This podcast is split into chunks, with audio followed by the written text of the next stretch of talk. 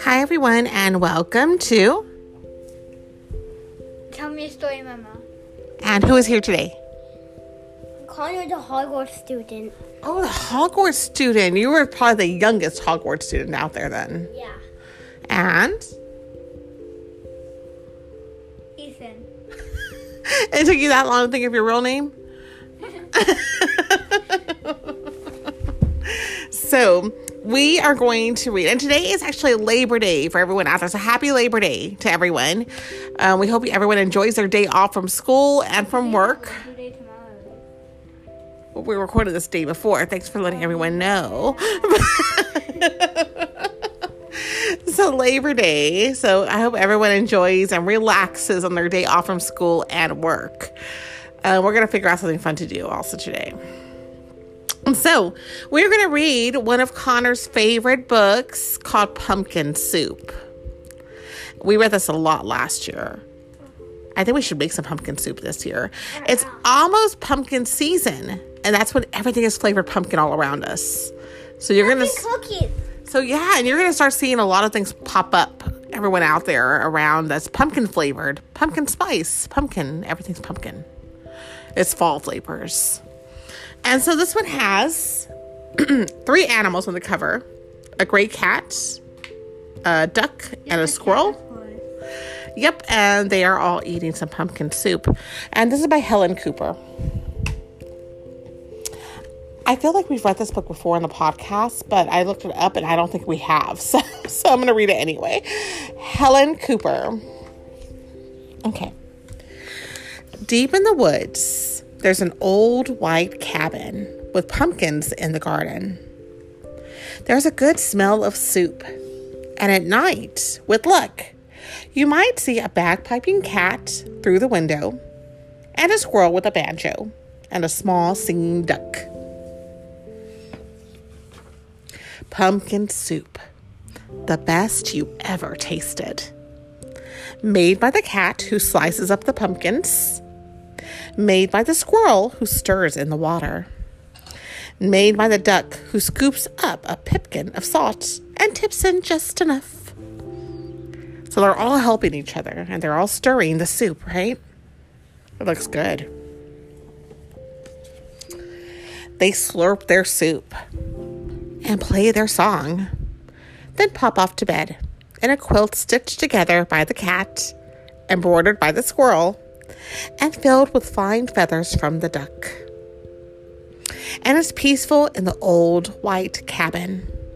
Everyone has his own job to do Everyone is happy, or so it seems. So it looks like they all work together really well as a team. Mm-hmm. And they're all sleeping all cozy in their bed. Their house looks cozy. They have some delicious soup. But one morning, the duck woke up early. He tiptoed into the kitchen and smiled at the squirrel's special spoon. Wouldn't it be fine, he murmured, if I could be the head cook? He drew up a stool, hopped on top, and reached until his beak just touched the tip of the spoon. Kerplunk! Down it clattered. Then the duck trotted back to the bedroom, held up the spoon, and said, Today it's my turn to stir the soup.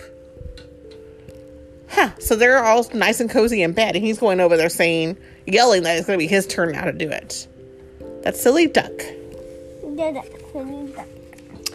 That's mine, squeaked the squirrel. Stirring is my job. Give that back. And just so everyone knows, our cat Luna just sat on the book, and I can't read, Luna. You gotta move. She, Sorry, she's Luna Tuna. Okay. She's the duck. You're much too small, snapped the cat. We'll cook the way we always have. But the duck held on tight until the duck tugged with all his might, and whoops! The spoon spun through the air and bopped the cat on the head. Then there was trouble a horrible squabble, a row, a racket, a rumpus in the old white cabin. So this turned out to be a big fight. I'm not staying here, wailed the duck. You never let me help with anything. And he packed up a wheelbarrow, put on his hat, and waddled away. You'll be back, stormed the cat, after we've cleaned up. And the squirrel shook his spoon in the air, but the duck didn't come back. Not for breakfast, not even for lunch. I'll find him, scoffed the cat. He'll be hiding outside. I bet he's in the pumpkin patch. But the duck was not in the pumpkin patch. They could not find him anywhere. He stole the spoon. So they waited all that long afternoon. The cat watched the door. The squirrel paced the floor. That duck will be sorry when he comes home, they muttered. But the duck didn't come home. Not even at soup time. So they're waiting and waiting and waiting around, right? And what's happening? No duck. The soup wasn't tasty. They made it too salty. Guess who put the salt in all the time? The duck? Yeah, but just the right amount.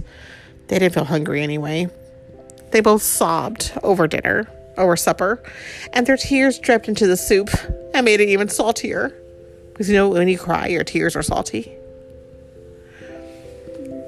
I like eating my tears. You like eating your tears? we should have let him stir the soup, sniffled the squirrel. He was only trying to help, wept the cat. Let's go out and look for him. The cat and the squirrel were scared as they wandered down the path in the dark, dark woods.